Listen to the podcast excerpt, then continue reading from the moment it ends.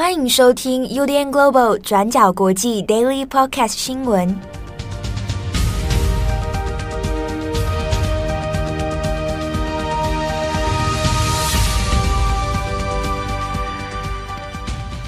Hello，大家好，欢迎收听 UDN Global 转角国际 Daily Podcast 新闻。我是编辑七号，我是编辑木仪。今天是二零二二年十一月二十四号，星期四。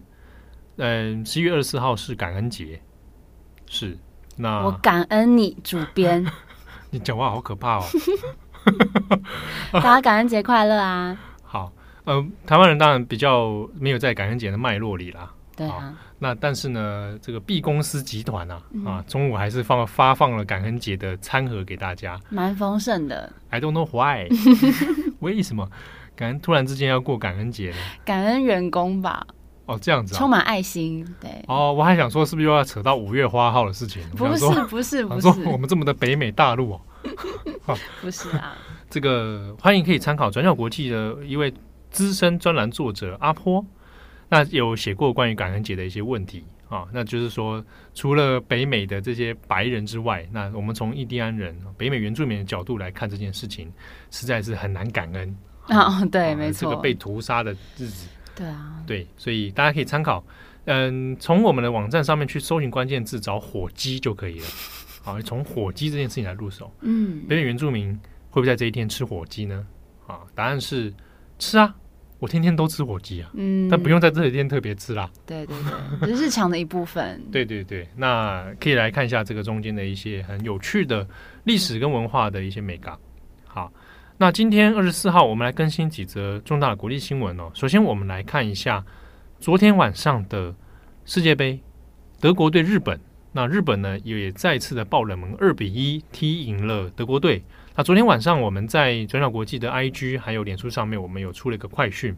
啊，那这是编辑赖云的这个心血之作，没错啊，他昨天非常热血的完成了这篇文章啊，大家不要以为说看到日本又是七号写的哦，不是不是不是啊，这是是赖云写的，对，他这次脱下了阿根廷的球衣之后，认真的来写日本，变成一个 Blue Samurai。好，那我们来看看一下，除了这个赛事之外呢，其实德国队啊，那也是有蛮多可以讨论的新闻话题，嗯。这场日本队上德国的小组赛，昨天晚上九点开踢。那日本队在下半场士气大振，虽然德国队最后努力的想要拉回原本上半场的优势，但是最后还是没有办法拉回局势。那最后日本是用二比一的成绩打败了这个呼声非常高的德国队。好，那这个好消息呢，让日本国内的球迷非常的开心，像是在东京涩谷就出现了一个很奇妙的庆祝画面。那当时大批的球迷突然聚集在涩谷的一个很热闹的十字路口上啊庆祝。那大家可能会很好奇说，在没有封路的状态下，是要怎么集体在马路上来庆祝呢？好，那这些球迷呢，是在红绿灯转成绿灯的时候，全部冲到斑马线上，很嗨的尖叫啊，跳来跳去庆祝。然后等到红灯的时候，就全部退到人行道上，乖乖的等待。那接着又转到绿灯的时候，他们就再次的跑到马路上来庆祝，形成了一种非常特别的快闪庆祝方式。好，那这场球赛呢，是德国连续两次在世界杯的第一场比赛输球了。那上一次是在二零一八年的俄罗斯世界杯，那当时是输给墨西哥队。那今年是在首战输给了日本队，但是德国队的一个举动也引发了不少外媒的关注。在德国昨天呃上场比赛之前合影的时候，这十一位德国队的球员是全部都用右手捂住了他们的嘴巴。好，我们在前天的 Daily Podcast 有跟大家聊到，原本像是德国队啊，还有英格兰、比利时、荷兰、丹麦等等的球队，都宣布说他们会在开幕战上带上 One Love 的彩虹背章，来作为他们对于这个多元性别的支持。但是后来 FIFA 说会用黄牌来惩罚佩戴 One Love 上场呃比赛的队伍，所以让一些球队在无奈之下只能撤销了这个想要带臂章的计划。但是有几支队伍宣布说他们会透过其他的方式来表达他们想要倡议的事情。那德国也在昨天成为了第一个在场上表态的队伍。那他们是用集体捂住嘴巴的行动来表示对 LGBTQ 的支持。那德国队队长诺伊尔说：“嗯，FIFA 他们不让他们戴上背章，就等于是在捂住他们的嘴巴。但是他说，即使背章被夺走了，但是他们的声音不会被消失。那当然，德国队的这个行动也引来两极的评价。德国足球协会他也说，原本是想用 One Love 的背章来表明德国的价值观，象征德国是一个有包容性、有多样性，而且重视尊重这个价值的球队。那他们也说，这个行动不是在表达政治立场，而是表达对人权的支持。那其实 FIFA 自己有出一款背章，是比较针对于反歧视的这个概念，跟 One Love 是彩虹啊，还有针对多元性别有一点不太一样。那 FIFA 出的这个背章呢，是黑色的底，然后黄色的字样，上面写着 No Discrimination，反歧视。那背章的左边是黄色的爱心，然后里面有一颗足球的图样。那根据美联社的报道，其实，在德国跟日本的这场比赛当中，德国队长他是有戴上这个 FIFA 批准的反歧视背章，但是在赛后，这个队长他也说，FIFA 的这款背章实在是做得太松了，让他在打比赛的时候，背章还一直在他的手背上滑来滑去，相当不方便。那针对德国队捂住嘴巴的这个举动呢，FIFA 最后也说德国队不会因此而受到惩罚。好，那下一则新闻，我们回头看一下中国，中国的郑州富士康的厂区，先前呢，我们有跟大家也谈过，就是有出现了徒步返乡的一个事情。啊，那当时是为了说啊、因为不要被封控起来，啊，不要被大家关在那个厂区里面，那以及说。一些津贴发放的问题等等哦，那发生了很多员工就突破了封锁，然后徒步返乡。那事隔呢将近一个月之后，现在在郑州这边又发生了可能有集体出现抗争暴动的一个状况哦。好，那我们这边暴动是稍微先用一个挂号把它夸起来哦，因为其实很多现场的情况到底发生什么事情，我们很难一一的再透过新闻上面去核实。主要还是因为现地呢。主要是透过他们的影片、直播影片或者侧录影片外流，然后才被外界得知哦。但在中国，相关的新闻是几乎是没有的哦，你完全看不到新闻的报道，只有看到一些比较可能在暗示或者测计的一些讨论哦。那我们这边稍微讲一下什么事情。呃，近期呢，在 Twitter 或者在中国的一些呃像抖音平台，或者从这边再跨出去的其他社群网站，可以看到说有一些。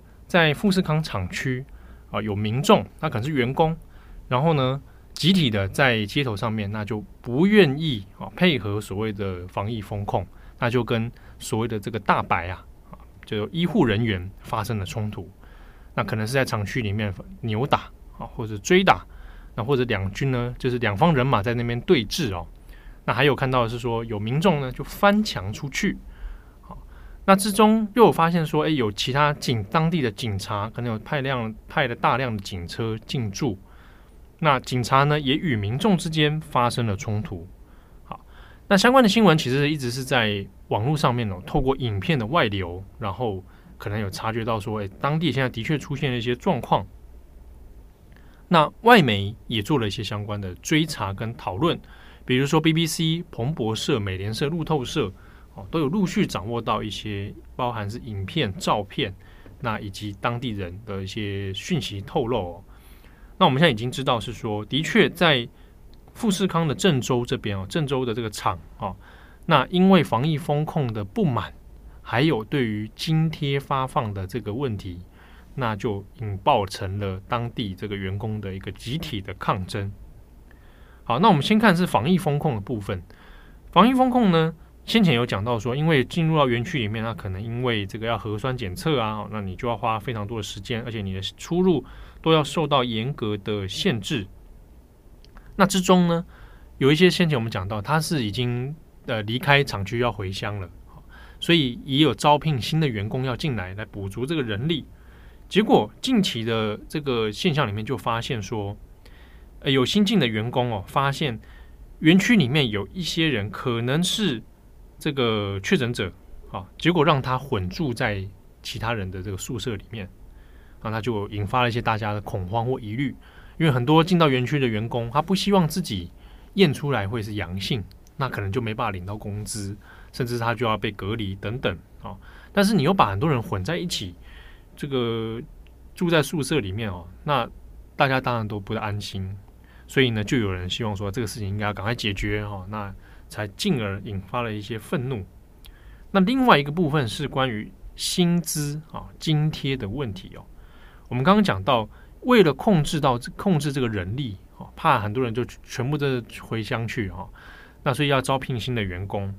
那在招聘新员工的时候呢，根据一些当地员工的说法，是郑州的富士康哦，他本来是说，哎，那我就让寄出一些新的这个奖励方案。比如说，你如果是这个新进员工的话，那你只要在职哦满一个月，然后你都没有旷职的话，那你就可以拿到奖金是三千元人民币。那你如果再满两个月六十天，那我再再发三千元，用这个利多的方式来鼓励说，那你就来，然后就尽量能够工作就工作。那另外是因为富士康除了新这个一般正职员工之外，他还有派遣工哦，这种临时工的部分，那他也是把临时工的这个时薪哦往上调。那不过这边我们讲这个金额，大家也可以听一下。它金额是一小时三十块人民币哦。那其实讲讲起来，对基本工时并不多哦，但对当地的员工来讲，那已经算是不错的一个待遇了。好，那中间也是讲说，你只要不缺勤，好，你只要是都有到职的话，那你还可以再领这个津贴。可是呢，后来就有发现说，有员工就指控哦，说一先前讲好了这一些利多啊，这些方案。结果进去之后也不是这么一回事。好，讲到你要发放津贴呢，结果也一直给你拖延。之中就有一个说法，讲到原本应该可以如期拿到津贴的，可是被拖到说他入职了，可是要等到二零二三年三月的时候，啊，你如果还在职的话，那我才会发放津贴给你。那有的人觉得好像被骗，啊，就是诶，理论上应该是满七天之后我就可以拿到一些津贴了，但你要我把我绑到这个好几个月以后。那之中还有人说，哎，我他得到的消息是他要等到明年的五月。好，那这这些种种的做法，对于临时工来讲，他可能就觉得，哎，有被欺骗的感受。那一方面对于薪资有不满，另一方面你在这个风控上面也有很多的有疑虑，所以这个两个原因集合之下呢，演变成富士康里面员工的集体的抗争哦。那很多人就。甚至甘愿说，那我就去跟医护人员就起冲突啊！那我不愿意怎么样，我不愿意配合这些这些问题哦。好，那富士康自己有没有说法？那也是有的。富士康母集团大家知道是红海哦，那红海就有说，嗯，这一切所有的工作内容哦，这些津贴啊，这些薪资啊，都是按照合约哦，那会持续。来跟这些员工们来进行沟通啊。那目前郑州的园区，郑州厂这边还是有照常在生产。好，那其实这个声明呢，其实并没有很具体回答到问题，但是承认了真的有出现状况。好，那所以像 BBC，BBC 这边呢，他也有取得就是讨论了一下红海的声明哦，就是就也提出了一样的问题哦，没有正面回答，但是已经间接承认郑州这边真的出状况了。好，好，那鸿海所说的一切按照合约进行。那目前看起来，我们其实也很难核实说到底具体现况是如何哦。好，那另一方面，除了看到这个郑州的事件之外，我们来看一下，那郑州当地现在到底疫情还有怎么处理防防这个防疫的问题的？我们先看是郑州市政府在昨天二十三号的晚间的时候呢，那他也宣布说。从礼拜五开始，就从十一月二十五号开始，要启动五天的流动性管理。好，那这是一个新的名词，叫流动性管理。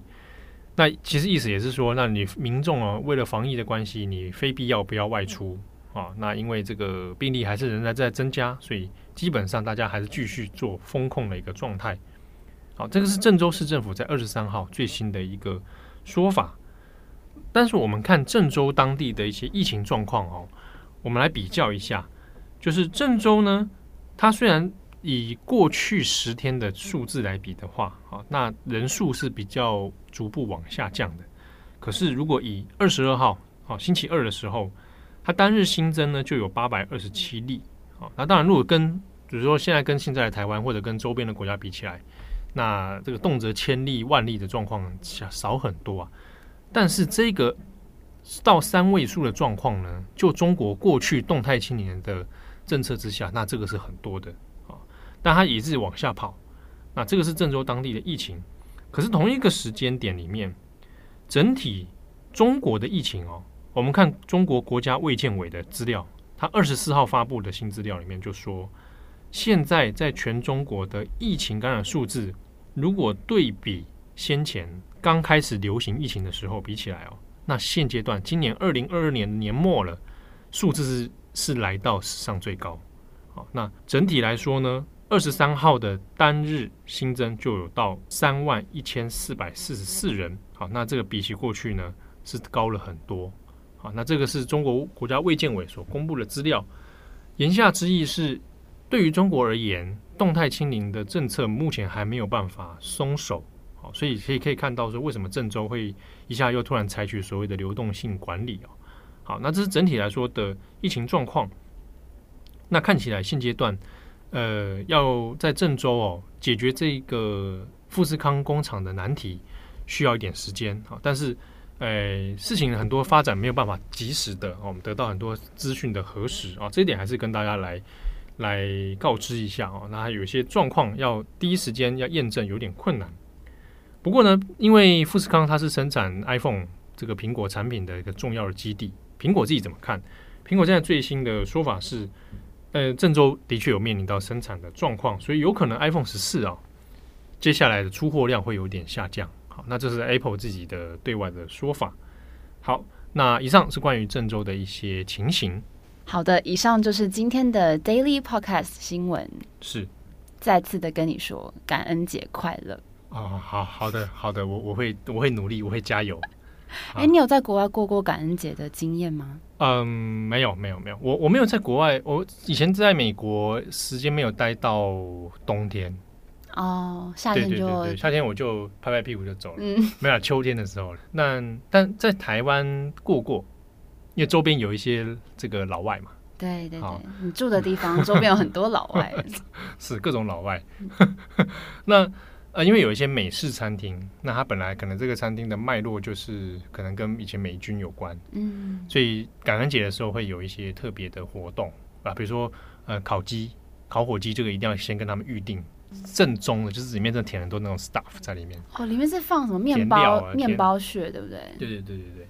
然后有一次啊，我好像在一个餐厅里面就是吃饭啊，然后在那个在那个美式餐厅啊，那。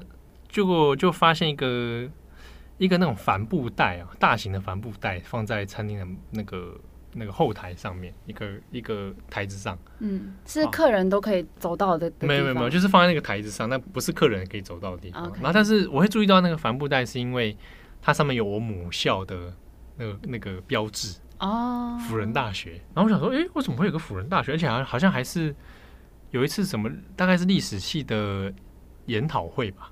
哦，是那种风格的帆布袋啊？对对，知道，就是大家研研研讨会会背的那一种，里面来给你放论文集的那一种。哦，我刚刚以为是活泼，不是不是，是严肃的。对，然后我想说，哎、欸，那不是我系上的那个那个吗？怎么会有一个东西放在那里？是难道难道老板是有参加是吗？有可能。那因为我是这里研究所毕业的嘛，所以我就去问说，哎、欸，那帆布袋是什么？他说啊，有一个福大的神父啊，不小心把东西忘在这里。我我越听越好奇，我说哇，有神父哦，我东西忘在这里，怎么回事呢？嗯、那里面是什么？他他就说，哎、你是福大的吗？我说对啊，对啊，对啊。那那你可不可以帮我把这个袋子交给对方？我我说也可以啊，你告诉我，你要回去母校，告诉我名字，OK 啊，我我就回去一趟，刚好也有很多也有认识的老师什么嘛，我就回去一趟也没关系。嗯，那我说好好，那那告诉我神父名字，哦，我要支持我知道的神父，因为很多神父在福大也有教书嘛，或者还有当这个教职或管理职。然后我说：“那我好奇说，那那袋子里面是什么？我可以确认一下吗？会不会是什么？万一是重要物品、财产之类，我我知道一下。打开来，火鸡啊，两把刀子，真的假的？两把长刀，我抽出来，像那个像死士一样抽出来，你知道吗？跌破了，好恐怖！你哇，我拿一把两把双刀这样抽出来，嗯、啊！神父里面有两把双刀，是 是怎样？X 战警啊！”老老板知道里面是什么吗？好，我有我我有点忘记当下的反应是什么。嗯、对，那神父袋子里面有武器，那这个是不是说有吸血鬼在附近？对啊，对啊，先暂停。我想问一下，那个刀子是像，就是说我们切水果那种刀子，还是说真的是武器型？那看起来是砍肉的，跟肉有关。然后我就问老板：“哎，这这这这这刀子是怎样？”嗯，我、哦、没有啦。神父每一年感恩节都会来订火鸡。哦，那是切切火鸡用的，只是比较大把而已啦。你刚刚那个表情让我觉得超恐怖的，哎，只是比较大把而已。哦，我们误会他了，看起来很惊人啊。对对对，对啊，毕竟感恩节也是跟这个有一点关系。对，然后我就哦，就是放心了。那我才知道，原来原来那个神父每一年都会跟他们订烤鸡。哦，那那天不知道为什么他把刀子忘记。所以我就把刀子送到福大。神父，你让我们害怕了，下次不要再忘刀子。我一直以为是说他搞不好，对不对？吸血鬼猎人，就是神父在学校里面杀杀吸血鬼。对对对对对。对，后来你有送去吗？送去啦，送去啦。那我我我没有当面碰到神，我直接给助理啦，给秘书这样子。我说，哎，里面有东西。我跟你讲，那个助理用报纸包起来，你知道？助理一定会跟你上演一样的戏嘛，就这样。抽出来，我怕说，他可能跟我说，你知道的太多了。好啊，谢谢你跟我分享这个感恩节的故事。好，那祝福大家有美好的一天。我是编辑吉奥，我是编辑木仪，我们下次见喽，拜拜，拜拜。感谢你的收听。如果想知道更多资讯，请上网搜寻 UDN Global 转角国际。